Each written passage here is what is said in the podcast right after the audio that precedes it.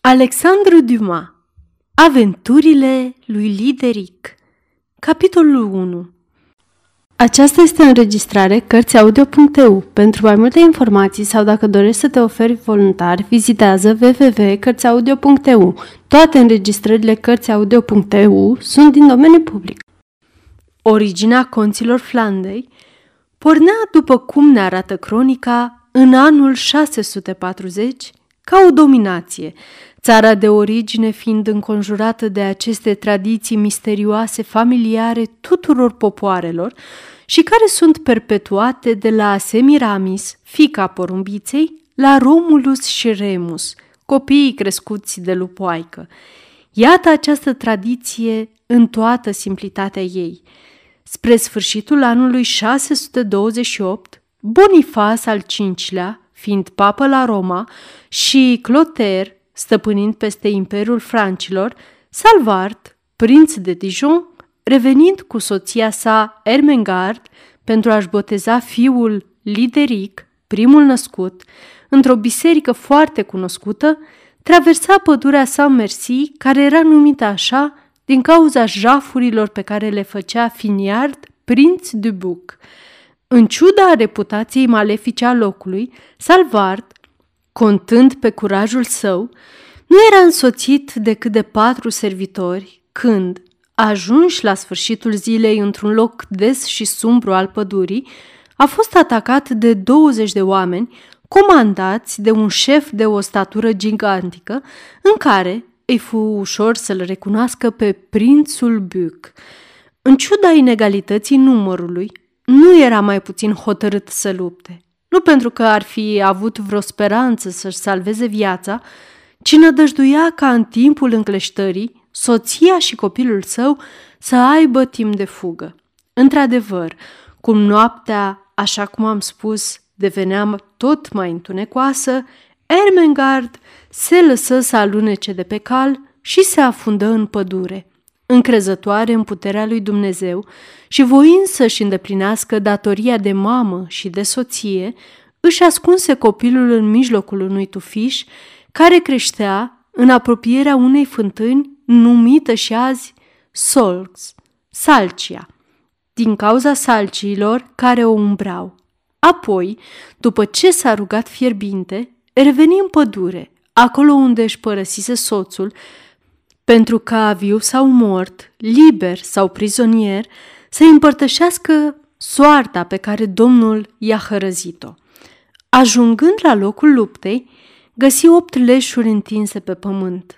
Cum luna tocmai răsărea, putea să le observe chipurile, să-i recunoască pe cei patru servitori și, probabil, patru dintre atacatori, dar în niciunul dintre cei morți nu-și recunoscu soțul. Era deci prizonier, căci îl cunoștea prea bine pe nobilul conte Salvard, pentru a se gândi măcar o clipă că ar fi fugit.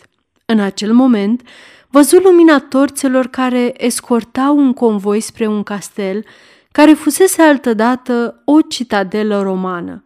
Recunoscând statura înaltă a omului care mergea înaintea calului, drept șeful trupei care îi atacase, nu se mai îndoia că acest convoi îi luase soțul și cum hotărâse că locul ei era lângă conte, se grăbi să se alăture cortegiului. Nu se înșelase. Contele, rănit mortal, era întins pe o targă. Soldații se îndepărtară pentru a-i face loc femeii pe jumătate văduvă și Buc, încântat să aibă doi prizonieri în loc de unul, își continuă drumul spre castel unde ajunseră după aproape o jumătate de oră de mers. Peste noapte, contele muri, rugându-se pentru fiul său. Contesa rămase prizonieră. Chiar de-a doua zi, prințul Buc îi oferi contesei Salvat posibilitatea răscumpărării libertății în schimbul statelor sale sau cel puțin a unei părți.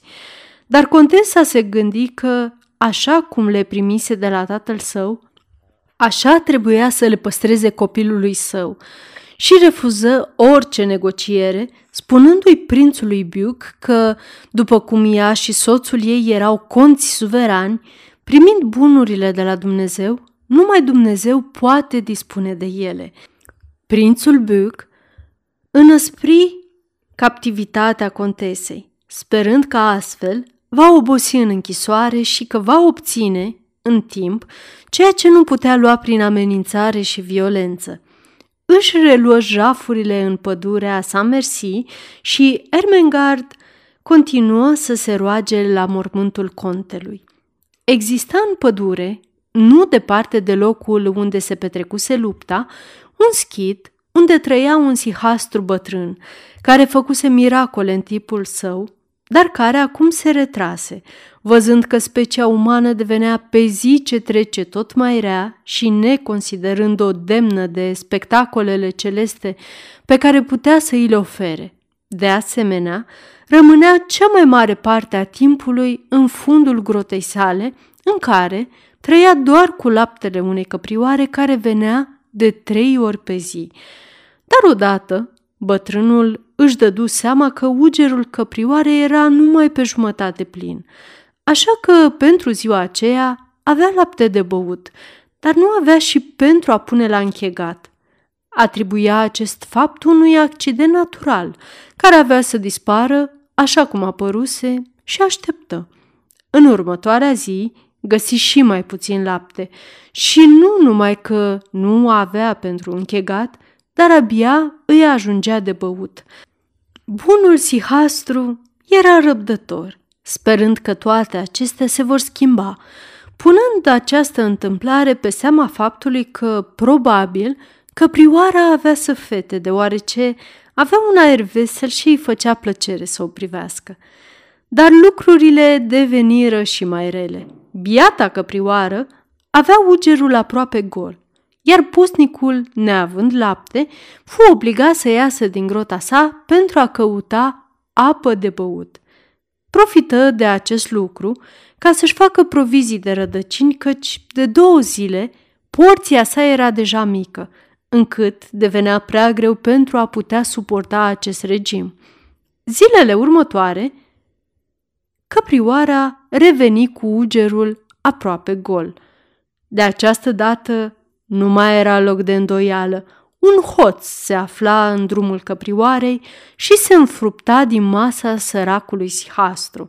Cu toate acestea, înainte de a zămisli o astfel de suspiciune teribilă împotriva aproapelui său, bătrânul decise să se asigure de acest lucru.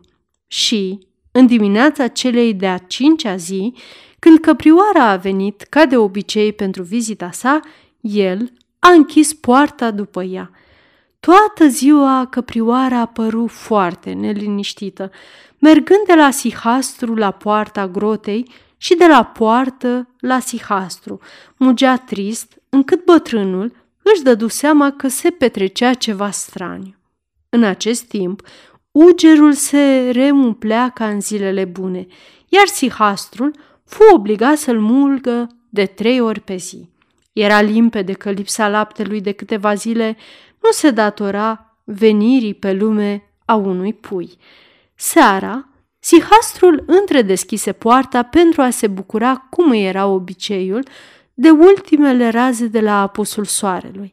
Dar oricâte precauții își luă pentru a ține căprioara prizonieră, aceasta, cum văzut deschizătura, se repezi, îl răsturnă pe bătrân și, văzându-se liberă, se avântă veselă și săltăreață în pădure. Sihastrul se ridică dând din cap. Își cunoștea căprioara și o știa incapabilă de a se purta atât de violent, chiar și pentru a-și redobândi libertatea, căci uneori, fiind bolnav, a văzut-o zile întregi, rămânând culcată alături de el, fără să iasă decât pentru a paște iarbă și revenind imediat. Înțelese că era ceva misterios și că era cu totul altceva decât bănuise la început. Ziua următoare, bănuiala sa se adeveri în momentul când nu o văzu venind. Era prima dată de cinci ani când credinciosul animal nu-și ținea obiceiul. Bunul Sihastru așteptă. Întreaga zi trecu fără apariția căprioarei. A doua zi, bătrânul începu să se teamă că nu a venit din cauza comportamentului său. De asemenea, de la începutul zilei, merse să deschidă poarta, dar atunci o văzu păscând la câțiva pași deschid. Observându-l, căprioara își arătă bucuria revederii prin câteva salturi voioase, dar asta a fost singura mișcare, căci nu făcu niciun pas către schid. Călugărul o chemă. La vocea lui, fiind la 500 de pași, avea obiceiul să alerge către el, însă, de această dată, ea se mulțumi să-și întoarcă doar capul, ridicând urechile. Sihastrul vrut să se apropie de ea, dar căprioara se îndepărtă pe măsură ce îl vedea înaintând. Era evident că îi ținea aranchiună din cauza captivității și nu voia să se expună încă o dată. Acest limbaj, fără cuvinte, era prea clar ca bătrânul să nu-l înțeleagă. Se decise să cerceteze mai îndeaproape cauzele schimbării căprioarei împotriva lui.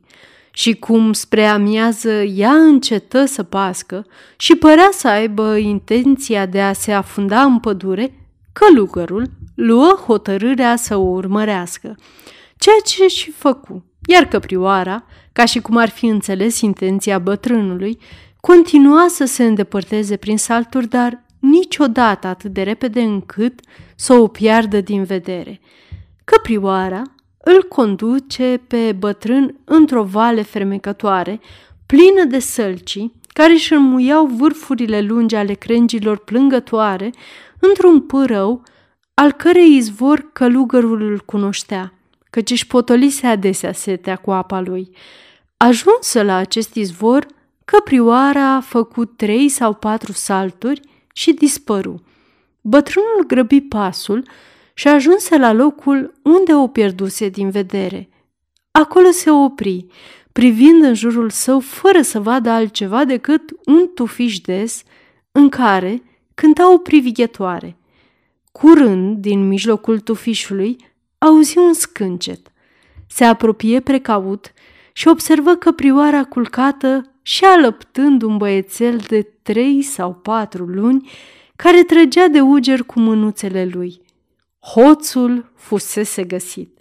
Bătrânul căzu în genunchi și lăudă pe Dumnezeu, apoi nevoind să lase creatura asta firavă animalelor feroce de care scăpase până acum ca printr-o minune, luă copilul în brațe și învelindu-l în poala hainei sale, îl aduse la schid.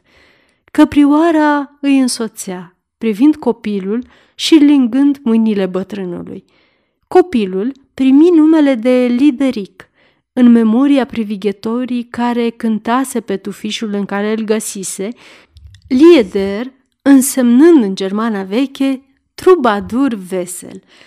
Ghicim că, începând din acea zi, bunul sihastru trăi cu apă și rădăcini, lăsând sugarului tot laptele căprioarei. Așa a devenit nou născutul mare și voinic, era o minunăție. La opt luni stătea în picioare, iar la zece începu să vorbească. Călugărul îl învăță să citească din Biblie. Dar dintre toate poveștile pe care le conținea Cartea Sfântă, cel mai mult îi plăceau cele despre Nimrod, Samson și Iuda.